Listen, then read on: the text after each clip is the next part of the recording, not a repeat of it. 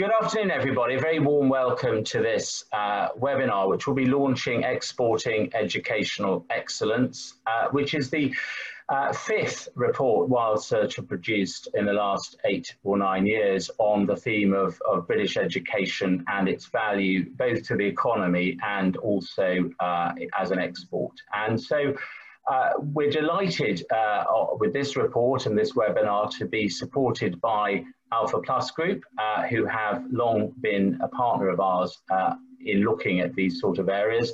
Um, we're joined today by uh, their Chief Executive, Mark Hanley-Brown. Uh, in a moment, I'm going to introduce Mark and other panellists um, who will just tell a little bit, a bit about what they do and where they're doing it.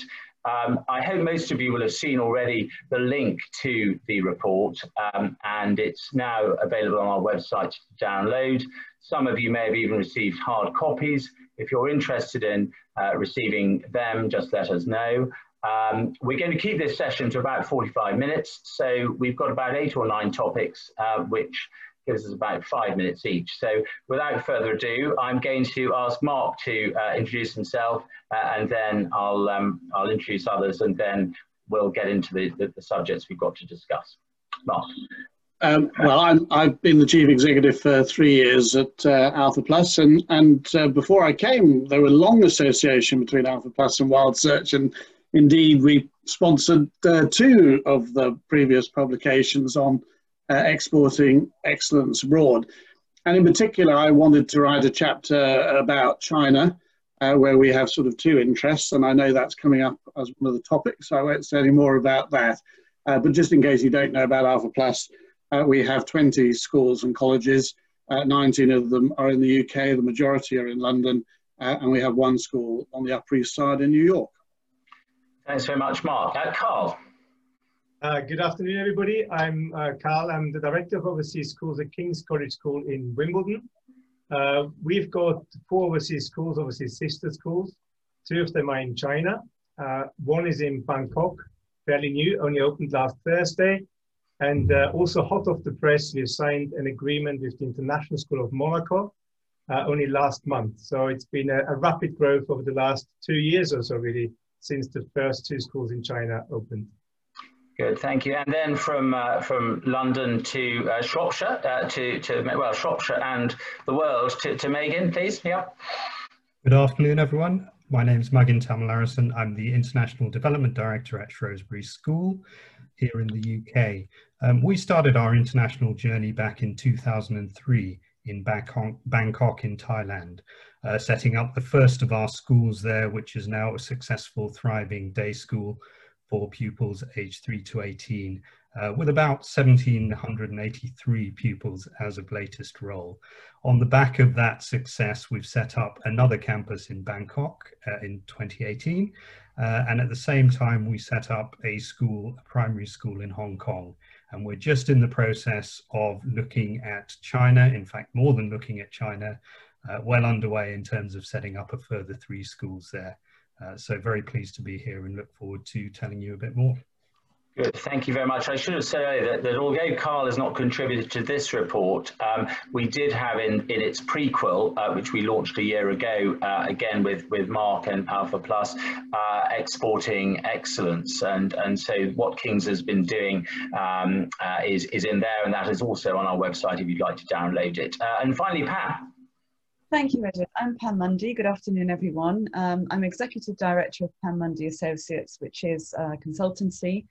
Uh, I'm also a trustee of A C S International and a member of lots of other boards. And I guess if my colleagues here have their specific interests, my interest is the rest of the world, including those countries. Um, I'm fortunate enough to work with ministries of education, startup schools, investors, and school groups and individual schools across the world. So um, my, my contribution is slightly different to my colleagues, but uh, I hope no less so for that.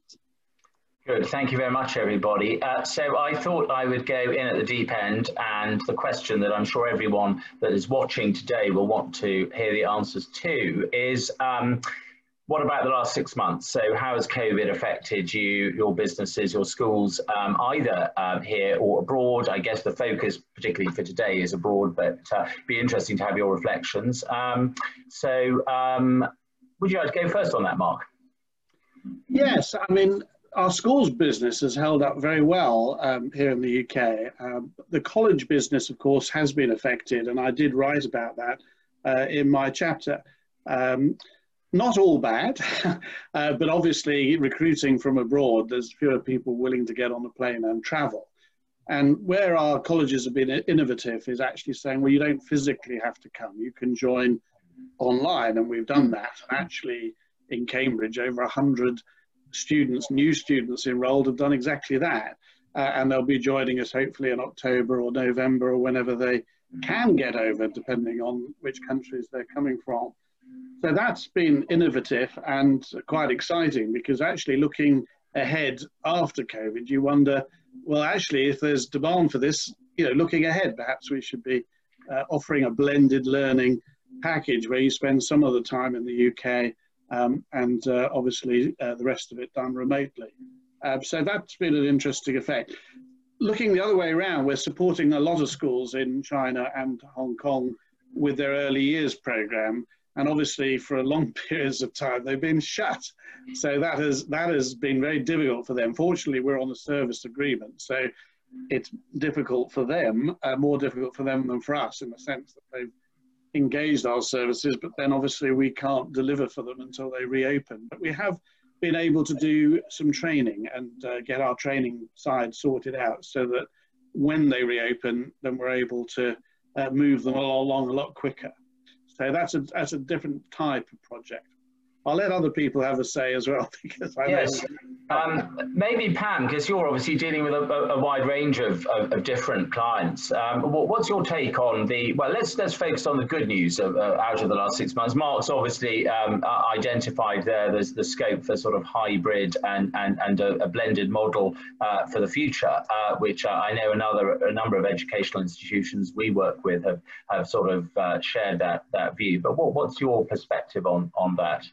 I guess, I, I, wouldn't, I don't know whether you'd call it fortunate or not, but I followed the curve of the virus and, both, and of course the curve of schools closing, going online, opening again across the world, through from China through to currently Brazil um, and everything in between. And I have to say, I, I think it's an, a really positive picture, because although, you know, I hold the pieces of a jigsaw, what I see is that there is light at the end of the tunnel, and all of the schools, particularly working through China, who have closed and opened, the picture is positive, because the schools have gone back into it with, with great gusto. They haven't seen a huge amount of attrition in terms of staff or students. Um, for some countries, early childhood has been an issue, Mark, because it's, it's interesting what you say, because they've been, in some countries, the last to go back, and in other countries, the first to go in, almost as a, as a test bed. But there doesn't seem to be a negativity about this at all. I think the issue, and it's something I, I would advise colleagues to do, is to look at the lessons learned from the countries who've already gone through that process. Um, and also, investors don't seem to have been deterred by what's happening. And one said to me the other day, whatever we do, Pam, we never waste a good crisis. Now, whether that's a positive or a negative, um, but it certainly doesn't seem to have been an, a negative approach at all. So my sense is, you know, this will be over, this will come to an end, or we will learn to live with it. But I don't think people should be deterred from looking internationally at all, simply because of this. Well, I think that that's brilliantly leads into uh, the other two panellists, and, and, and they both uh, reported or trailed um, good news stories uh, about their own development. So, Meaghan, would you like to say a little bit more about your uh, plans? And, and particularly, I, I just wanted to move a bit in towards China, because obviously China has been in the news quite a lot recently, um, and um, there are uh, clearly very positive relationships between many English, uh, British educational institutions and China, which are well established. A number of others.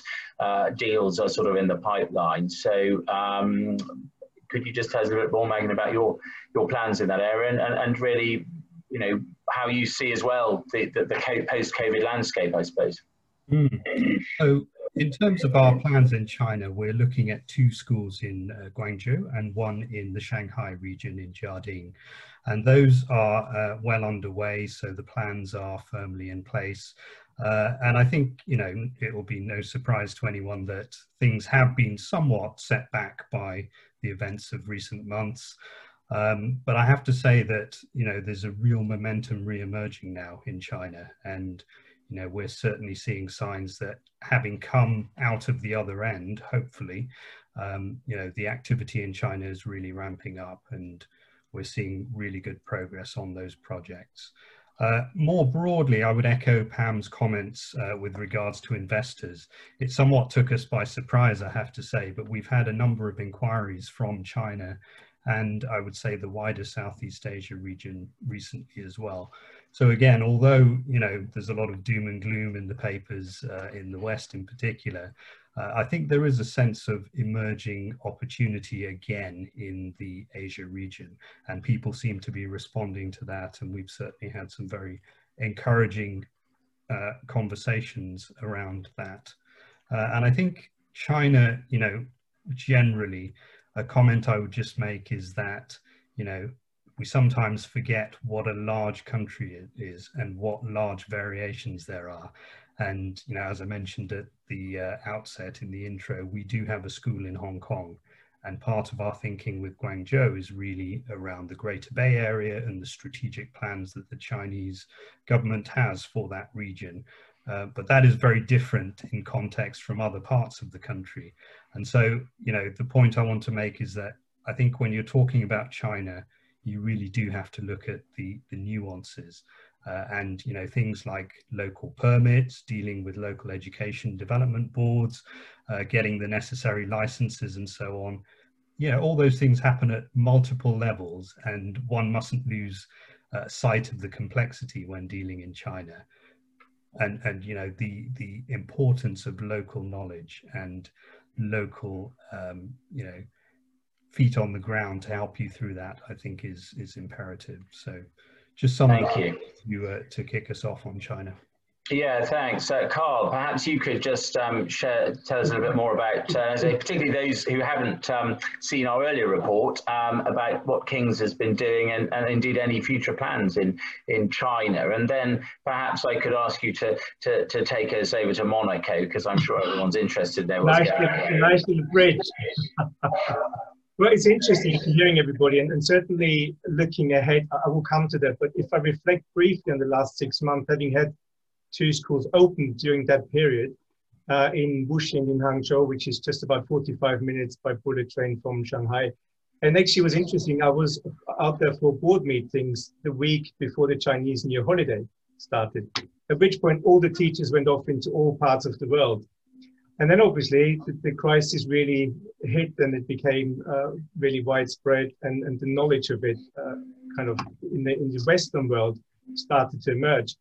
And it was very difficult to convince staff to go back to China in February, mid-February. Now, fast forward six months, I think they've come out, China has come out incredibly robust from, of this crisis, really. And it is, as somebody said before, it is back to normal. Life is, in, in many ways, back to normal.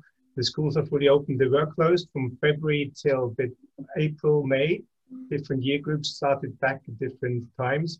But that was a real challenge, and that it, to some extent is actually still a challenge in the immediate future. To get staff into China is obviously very, very difficult. Senior staff, you can get uh, exemptions, but for normal teaching staff, it is very difficult to, to get back in, in, in our experience.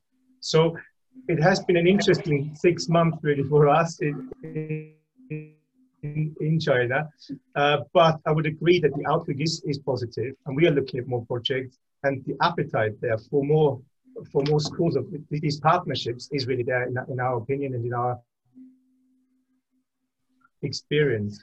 So that's just a bit reflecting on COVID, and maybe just Monaco, because you, you, you made this nice bridge from Wuxi, Hangzhou to, to Monaco.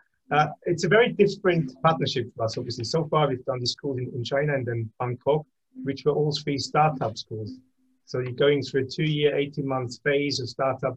Uh, the International School of Monaco is an existing school, and it has been in existence for twenty-five years. Uh, so it's a very new ground for us as well, uh, but really exciting. Uh, very different uh, opportunities, different challenges, but we're really excited about working with, with the International School of Monaco, and, and we hope to really help with their development. The, uh, the ambition is really to turn it into one of the leading schools in Europe, and we're very committed doing as much as we can to help with that development. Thanks, Carl. And I, I wonder whether um, I might just ask you, Mark, to, um, because as I say, in our earlier report, which we launched last year, uh, without a webinar, simply with a, a reception, um, but uh, which we'd like to be doing both this year, of course, but but we're not allowed to. But um, Mark, can you just tell us about, about Alpha Plus going to Washington? Because that, that was an interesting, um, uh, sorry, to New York, which was an interesting um, Uh, development as well, wasn't it, which you already covered in the, the earlier report, but um, just as we look at, at wider territories in which you might set up um, an international partnership. Yeah, I mean, like, like Carl, we, we, we, we like to support other schools, so we, we, we do uh, have, as I say, educational services that we offer to existing schools, which is what Carl is describing with the I S M. But in New York, we wanted to create our own school, and the concept was a British school in New York, uh, and you know, one of the things they do like about the British education is we move people forward very quickly at a very young age, um, and uh, I think they're very pleased and impressed with what we've managed to achieve with the three-year-olds, the four-year-olds and the five-year-olds. There was a, a lovely story about uh, uh, one of the girls going home to her uh, mother and saying, you know, um, at lunch we had uh, some tomatoes today, uh, and, and uh, the mother says, but you hate tomato uh, tomatoes, and she goes, yeah, I hate tomatoes, but I love tomatoes, and we had those at lunch today. And um, this whole, we really have moved things forward very well. It's been, it's been a, a, a good popular success at the bottom end. Obviously the children are getting older, they're now got up to third grade, um, so it's growing slowly. We wanted to grow it from the base. Um, but it's been a really interesting experience for us to uh, take a brand from London, Weatherby brand and Pembridge Hall, and to, uh, take it over to the States and see if we could replicate some of the Weatherby and Pembridge magic over there. And so far, so good. Well, thanks, Mark. And I think that brings me to, to a question for Pam, really, which is, um, you know, obviously we've talked about King's, about Shrewsbury, about Alpha Plus and, and your schools. Um, what do you think it is, Pam, that makes uh, replicating or sharing or, or, or, or um, exporting uh, British, a British uh, education, the sort of traditional independent schools, almost entirely at the moment, although I think there are state schools obviously entering this market, and, and hopefully partnerships will, will come there too. But what is it that, that makes investors and partners in, in all these countries we've mentioned and others want to um, create these relationships? I think there's a couple of things that are absolutely essential, and, and it's on both sides of the coin really for investors. And I think this is becoming more and more pertinent now. I don't know if it was some years ago, is that I think investors are looking for schools in the U K who have really, really done their homework on the territory that they're going into. Um, you know, I, I've been on calls, I've had conversations with people who said, oh, we, we, we quite fancy, I had one the other day, quite fancy Los Angeles. And when we asked the question why, well, someone had been on holiday there, which is the worst thing. It's a bit like trying to buy, buy a house, isn't it? Because being on holiday for a week, thought it was a great idea. So it, investors are looking for the, the security of a school, really looking hard at the territory it's going into, doing that homework, and also for the school really knowing its own D N A. I, I cannot stress that strongly enough. And will that D N A translate effectively into the new territory before you go any further? If that's not in place, then investors are becoming very wise to the fact that it is doomed to failure. But it's also for an investor to know both sides of the coin, to know who the key people are and maintain the connection with the key people on both sides and keep that communication going. I, I think those are absolute essentials, but, but the real key is know the place you're going to, and know your own school, and know that simply transplanting a beautiful school um, that I see in front of me there into another country is never going to work unless you really know which parts of it will translate well. And also market study, feasibility study, absolutely critical.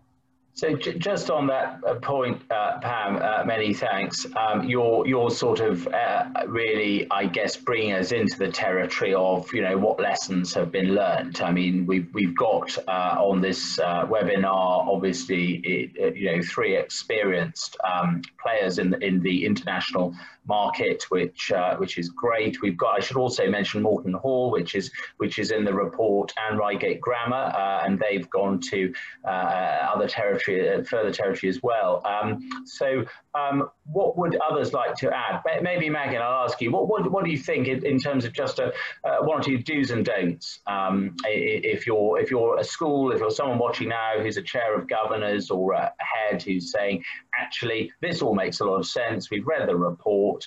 Let's crack on with it. Um, what are the what are the sort of things they need to take into account? Really, two or three points from each of you would be great. Well, the first thing I'd say is just to echo the sentiments around the importance of the fit with the investor and the partner. I don't think I can overemphasize that. And in a sense, uh, I think it mentions in the report that location is secondary. I think if you get that fit with the partner, you're pretty much there in terms of, you know, success for the future. And, you know, certainly that's been our experience. All of the uh, projects that I've mentioned that we have up and running and the ones in China have been with the same partner because it's been very successful and there's been a meeting of minds, and they understood very early on, you know, back uh, in the early two thousands when we were planning the first school, what Shrewsbury School was all about, what our ethos, our philosophy, our D N A was about. And that just made things so much easier. One or two other things I'd highlight. Um, we made a conscious decision early on that we were going to seed senior leadership into new projects. And again, can't overemphasize how well that's worked for us. Just being able to put that Shrewsbury feel into the new schools and make sure that there's someone connected to the you know, the, the mother school in the U K and understands what it's all about and how to make a success of things. And I think um, the, the last point I'll just uh, add before passing on to others is that, um, you know, we've made sure that the projects have been driven from the top. We've had governor involvement all the way along. You know, we have governors attending the advisory boards that we have three times a year for the existing schools, uh, but also making sure that local leadership is, is completely engaged. But at the same time, we're very deliberate that it's a collaboration. You know, we're not imposing on the international schools. Um, it is a genuine partnership. It's a two-way collaboration, and that's worked really well for us.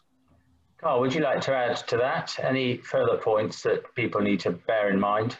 I, I, will, I will add some further points, but I would also like to stress, like the speakers before have just done, that the partner is absolutely the one linchpin in this. In this, when when you enter into a new agreement, you need, really need to do your due diligence on their partner. That is by far the most important contributor to future success. And also, you're entering into twenty, thirty years, some schools even longer, contract. So you really need to have a solid base, and you need any any hour spent before you sign the contract with that partner is a, is a well invested time. So I, just to reiterate that really from our experience as well.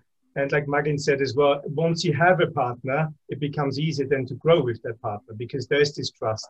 Finding the right partner doesn't take a long time. And looking back over the last four or five years working at King's, we have pulled out of projects where we had gone down quite far and we weren't one hundred percent sure, and I don't look back and regret any single decision where we have pulled out because it wasn't quite one hundred percent right. It needs to be one hundred percent right.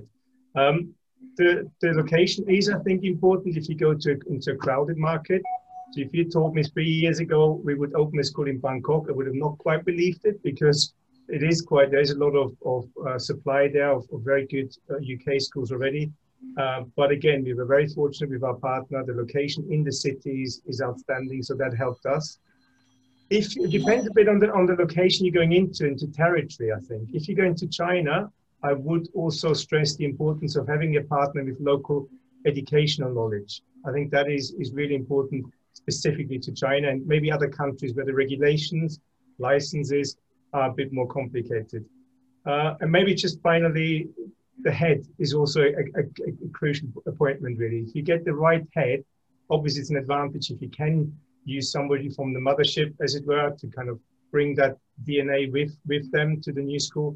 That's ideal. But if you do appoint the right head, if they spend time at the mothership to really get under the skin of, of, the, of the school, that is also, I think, a very important part of the puzzle.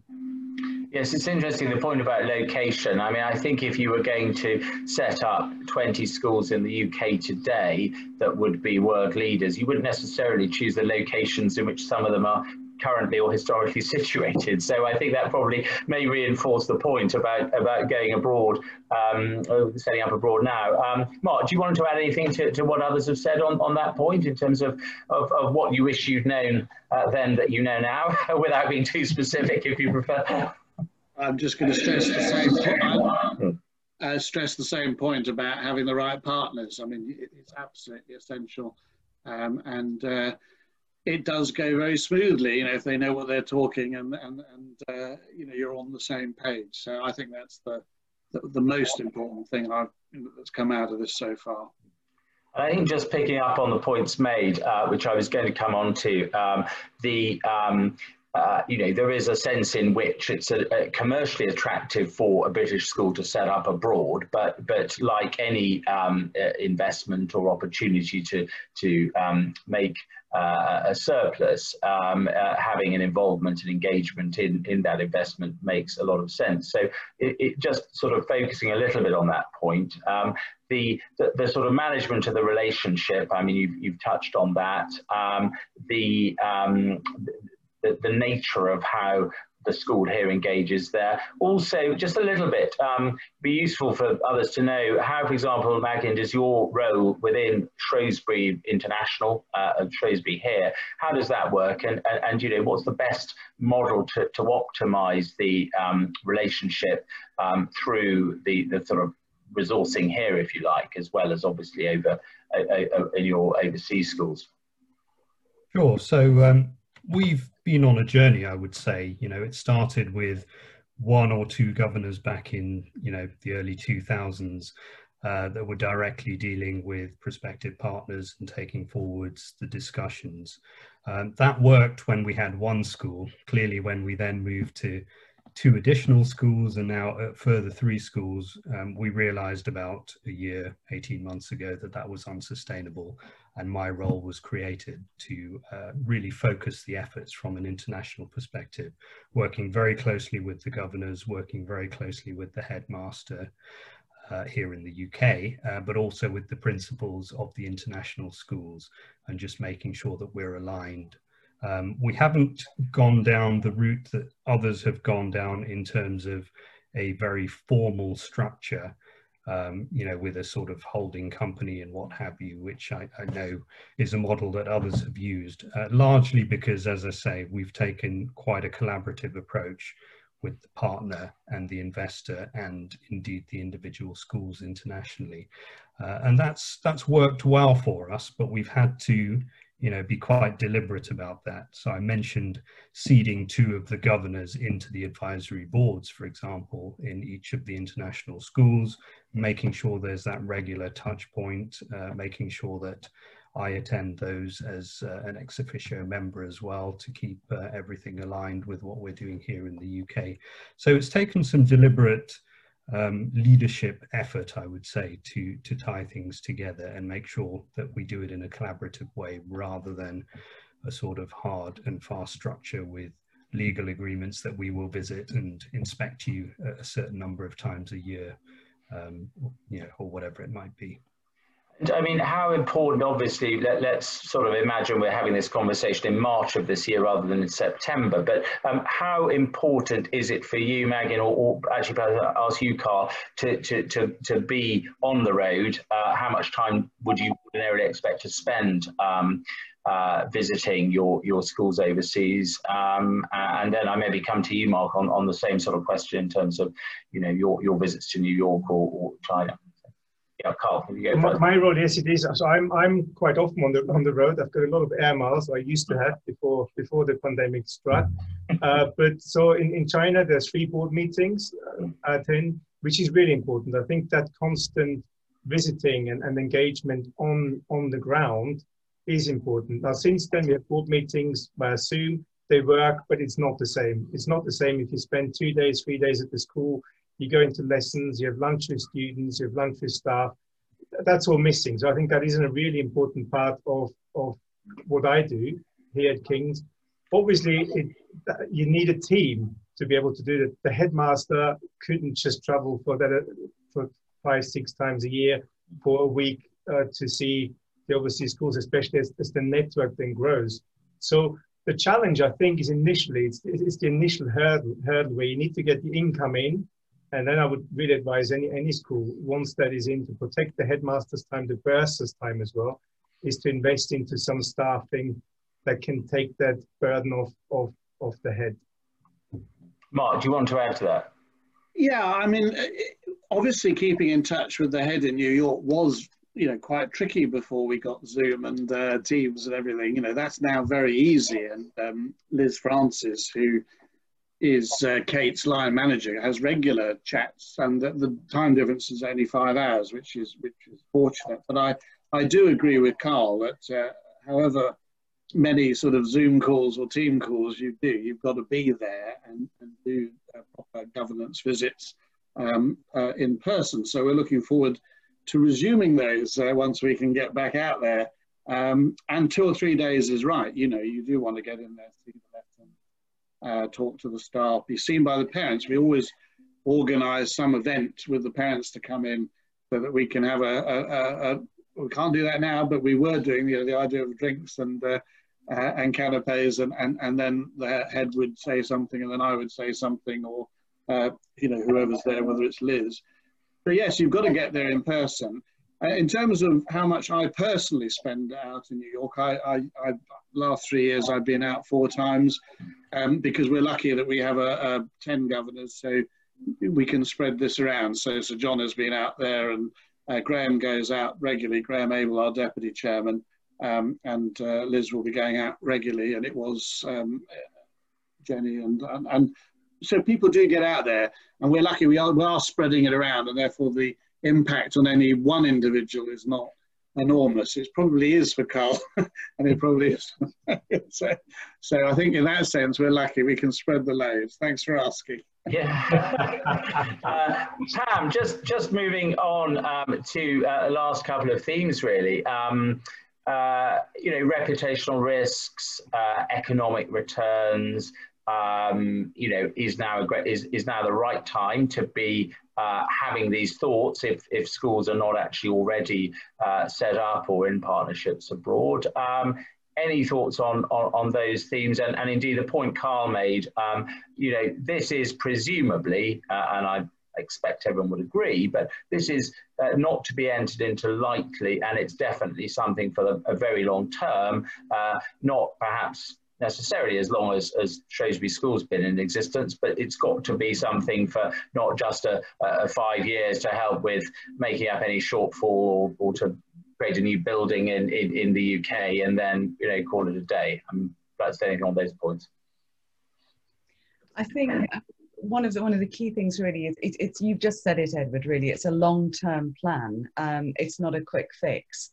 And is there ever a good time to do anything? And I've said it, said in my own article, there's no time like the present. Uh, I've been asked many times, you know, should we wait a little while? Should we see what happens? No. No, you have to have a long-term plan. You have to look out ten, twenty, thirty years. Where are you, where do you want to take this?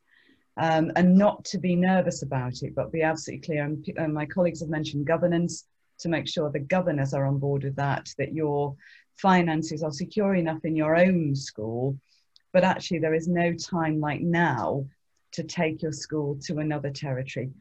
But at the very beginning, to make sure that you have done the research on the finance that's available from both sides, that the partners are correct, and that you're looking at the right things. It's a long-term strategy. It cannot be just something that, that sorts things out now. And it also has to be for the right reasons. If it's simply for profit to bring something back into this school, it's never going to go with the heart and the human commitment, as if you have got it as a long-term strategic business and education plan. Thank you. And I wonder whether uh, perhaps just picking up on that theme, uh, uh, maybe um, Mark, Meaghan, or, or Carl, you, you could, um, one of the benefits to the school here uh, and the students here particularly, so your, your pupils in Shrewsbury, Shropshire, or King's in Wimbledon, you know, uh, as far as they're concerned, is this something uh, that they, they know about, that, that these, there are schools there, but, but uh, is there a meaningful educational benefit, if you like, um, for the British school as well as um, obviously an economic one? Actually, Mark, do you want to go first and then Meaghan? Yeah, I, I think um, there's a huge benefit, actually. I mean, it, one of the things we needed to do was to try and distill what the magic of Weatherby is and what the magic of Pembridge Hall is. And I'm sure the same is true of Shrewsbury and K C S Wimbledon. You know, you try and think, what's the essence of, of what we do here? And then how are you going to translate it over? And that in itself is a very interesting exercise. It's inevitable when you go to New York, in our case, or, or, or China or Bangkok or wherever, um, the, the, the local conditions are different. And then that becomes exciting because you see how what you're doing here um, uh, uh, evolves and adapts to the local uh, um, you know, environment. And that is interesting. And that is something that our heads have found particularly interesting because all of them have been out. So the head of Weatherby School, the head of Weatherby Prep, the head of Pembridge Hall, all of them, we've taken them out there and asked for their thoughts, and it sent them back to their own schools to be very reflective uh, uh, because they're just seeing a different angle. Um, and, and in particular, of course, we called it Weatherby Pembridge because we wanted to make it uh, uh, uh, the idea of, of a boys' school but a girls' school, and, and, and so it is a co-ed school, but it's a co-ed school with a very slight different flavour uh, from our, our normal co-ed schools over here. Uh, so that some teaching is actually done uh, with just the boys only and with the girls only, and, and so on. So that's, that's been very interesting as well educationally. So I think there's been huge benefits. Um, and also in terms of governance, again, as governors, we tend to see things in a certain way, you know, here in London, uh, but actually, you know, we have to adapt and, and, and think differently. So lots of positives. I mean, on the educational side, I couldn't recommend it more highly. In terms of on the financial side of making everything work, there are there are lots of things that are a challenge when you open a school abroad, um, because you are doing things at three thousand miles away in our case, and, and even further in the case of China uh, and Bangkok. So I'll hand over to someone yeah. else now, but um, yes, lots of positives. Uh, Carl. Um... A little on, on the benefits that you've you've witnessed uh, in Wimbledon, if you like, um, uh, aside from uh, perhaps a slightly um, happier Bursa. It's always important, Edward. Though. It's always important. Bursa is happy. You, you, it's very very important. Uh, no, certainly it's been a, a real enrichment, I would say, to the King's community, and yes, obviously, student it goes for students and staff. Really, I think it's the two main groups that have benefited from this enrichment. Uh, it's quite interesting. Whenever you, you do, whenever I do an assembly to a new year group about the schools, you show the pictures, you share, you share that they've got the same house system, they've got the same names. So there's automatically and straight away there's this link between these two schools, and you can see in the faces of the children the enthusiasm and the interest in these sister schools overseas. And whenever we have had any any initiatives, to, whether it's exchanges, whether it's on the co-curricular front, some clubs and societies where students work together, the uptake has been incredible. And I think it really goes to show that, that there is a really real benefit for the U K school as well. It's a win-win situation, really. You know, both sides benefit, which is fantastic for us. And just maybe one point, we talked about COVID before, and actually we've, we've, we've more and more things are being done online here as well because of the bubble system, and when bubbles go home you have to still be able to provide even the co-curricular program. We have found that there's even more opportunity now to engage. So we're doing, a, it's called the Robert Graves Society, that was just this afternoon, which is expert speakers coming into King's now online as well. Uh, and that, that's now live streamed. So that now opens up the opportunity for all of our sister schools to join in. So again, COVID has opened up and has accelerated probably a lot of the way you can cooperate, cooperate and collaborate really effectively and efficiently. Thank you, Carl. Yes, uh, Meaghan, uh, anything to add to, to what? No, I'd, I'd echo all of those thoughts. Um, we had a yeah, an active gap program with the Bangkok school that has grown from strength to strength. Uh, and in particular, the point about recent months and the remote learning programs that we've developed in the U K, as well as in, th in the international schools, have given a real opportunity for collaboration. And I think, you know, in, in essence, we're trying to use these opportunities to create a global mindset within our pupils and our staff. Uh, of course, it is about the financial Um, you know, uh, incentives as well, but we, we genuinely mean that. And I think the long-term, um, you know, nature of, of the uh, projects means that we can take things forwards. And we're looking specifically at strengthening the academic programme, uh, looking at futures and higher education, uh, destinations, and collaborating with the international schools. For example, in Bangkok, we've got uh, considerable strength in getting pupils into Ivy League uh, destinations in the U S, whereas in the U K, of course, we enjoy uh, experience with Oxbridge. So just sharing some of those um, you know, strengths across the group of schools is proving to be uh, really effective, and COVID has accelerated that, just echoing uh, Carl's point there, uh, and, and so many other opportunities actually that are in front of us. It's, uh, it's pretty exciting from that perspective. Thank you. I mean, I, I would just say that um, I suspected it would be the case, those of you watching at, at home or in your office or indeed in your home office, um, that this has been a, a fairly fast and, and, and stimulating forty-five minutes, um, and, and it's coming to an end, sadly. Um, so um, I would just like uh, to ask if any of the speakers have uh, anything to add, anything we've not touched on. I think we've covered most of the items which I'd, I'd hoped to, but uh, uh, any final thoughts, a couple of sentences from any of you, particularly focused on those schools or, or heads or chairs of governors who are thinking, should they or shouldn't they uh, invest time, resource, and in, in um, going on this journey that you've all embarked on? Uh, Carl, do you want to go first? Well, all I want to say is really it's an exciting journey to go on. Uh, I think it is challenging. Uh, there are different challenges along the way, but it's certainly worth doing. The opportunities are there, and I think it will have a real impact on the homeschool, on the mothership back in the U K, both, as we said, financially. I think that is an important aspect of, when, you know, openly speaking, uh, but also educationally. So uh, good luck with everything you're planning to do, and uh, it's certainly an interesting journey and, and, uh, and uh, uh, a stimulating journey. Thank you. Pam? Yes, absolutely. I guess my, mine is slightly different um, in that I would just advise and, and suggest that people look broadly. Um, we've talked about some amazing countries where my colleagues are, are positioned. Other countries are also available. Um, at the moment, I am inundated with people wanting to find partnerships in the U K. So there are countries like Nigeria, um, like West Africa, Nigeria particularly, East Africa. Japan is starting to look for partnerships. The U S is very open, and more parts of the U S are opening up too. Um, and also just to make colleagues aware that early childhood is a very popular aspect that people are looking at. Mark's mentioned it several times. So I'd just say, look at the countries that have been advertised, if you like, today, but please don't ignore the fact that brand new markets are opening up all the time, and they are very, very positive markets. And good luck. Thank you. Meaghan?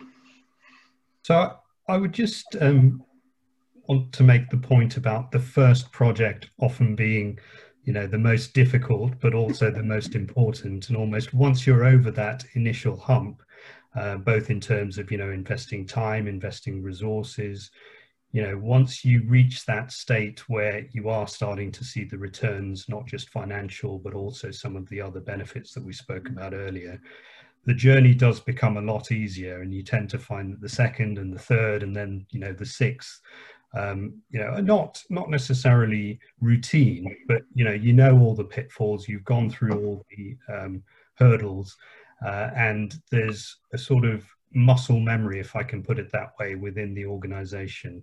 Uh, and, you know, it's a strong foundation for further growth. And that's certainly what we're seeing in this next phase of our uh, international expansion. Thank you. And, and final thoughts uh, from Mark, please. Yes, I, I, I think um, it's important to, you know, not be apologetic about the fact you're going abroad to hopefully bring some money back to the mothership. Um, but actually, you've got to embrace these educational opportunities. And, and that's, a, that's a strong driver uh, for doing it. And it is for us, you know, Alpha Plus is an education company first and foremost, and we really enjoy, you know, this sort of project, uh, whether it's in China or, or, or if it's in America. Uh, and there are other parts of the world, as Pam has, has said, which we, which we will look at in, in, in due course. And not to be too worried by COVID, because if it's not COVID, it was Brexit. If it's not Brexit, it was the two thousand nine financial. I mean, whatever. There's always something. So you've got to take a long-term view, as has been said here. And these, these major bumps along the way do actually, in the end, you know, you get some smooth bits on the other side before the next bump comes along. So take a long-term view of this. Don't be put off uh, by the challenges. Get some really good advice. Um, find really good partners uh, and find patient investors. Thank you, Mark. Um, I, I might just uh, add uh, for everybody, um, uh, those of you who've not read the report yet, but as Lord Billamoria says in his uh, preface, uh, I encourage those thinking of taking on new endeavours in this time to be bold. British education has such a strong reputation across the world. Indeed, its world-class institution deserves to succeed whether they, wherever they choose to establish overseas partnerships. This report demonstrates their energy, enthusiasm and educational engagement, and I welcome its publication as a contribution to celebrating one of Britain's great exports. And I think you've all shown that today. The report shows that in the midst of six months of some pretty depressing news, uh, amongst concerns at the start of a new academic year, would, would anyone turn up, certainly anyone from abroad? Well, they have, and they might be um, learning online as well. Um, they, they might have the best of both worlds. Um, Uh, I think hopefully we, we, we've, we've shown that um, there, it's not all gloom out there. Uh, there's the, the great opportunities to be seized. Uh, many of you are in, uh, watching today are in the midst of, of those partnerships. Um, do look at our report. Um, thank you, Mark and Alpha Plus, for supporting both this and its prequel. Uh, they're all downloadable now on the WildSearch uh, website, wild search dot org. Uh, we look forward to joining you again, and I think we hopefully we can uh, discuss these themes uh, in the future, uh, whether or not there is a report to be launched. But thank you, all of you today. Thank you for joining us. Uh, the report uh, is there, and the webinar will be available uh, in due course as well. Okay, thank you. Bye-bye. Thank you. Thank you. Yes. Bye.